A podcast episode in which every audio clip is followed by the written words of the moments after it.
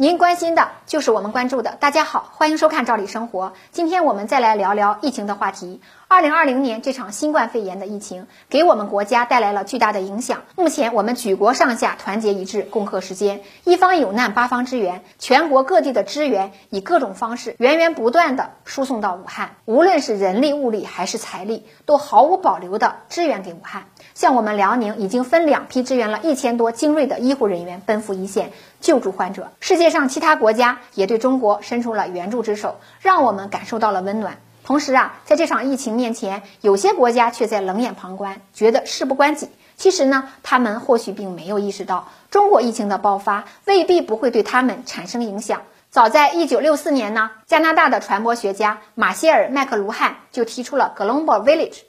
那翻译成汉语就叫做地球村或者世界村。虽然现在这个词不怎么被提及，但是不可否认的是，任何一个国家在世界上都不是孤立存在的，大部分国家都是要紧密联系在一起的。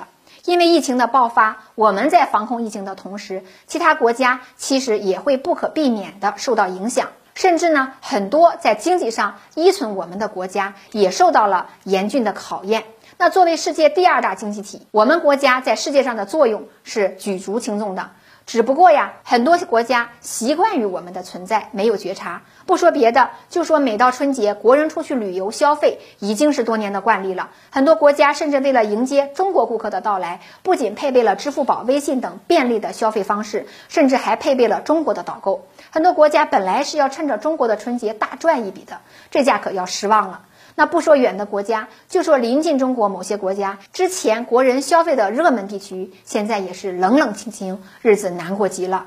中国作为维护全球供应链秩序的重要力量，在供应链全球化进程中的作用也是举足轻重的。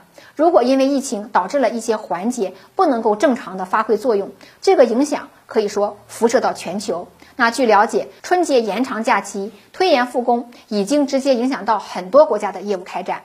因此，疫情的影响绝不仅仅发生在我国国内，很多其他国家也会受到一定的波及。大道至简，世界发展的终极目标，其实呢就是你好我好大家好。对于这个问题，您是怎么看的呢？欢迎您跟我们互动和交流，咱们明天见。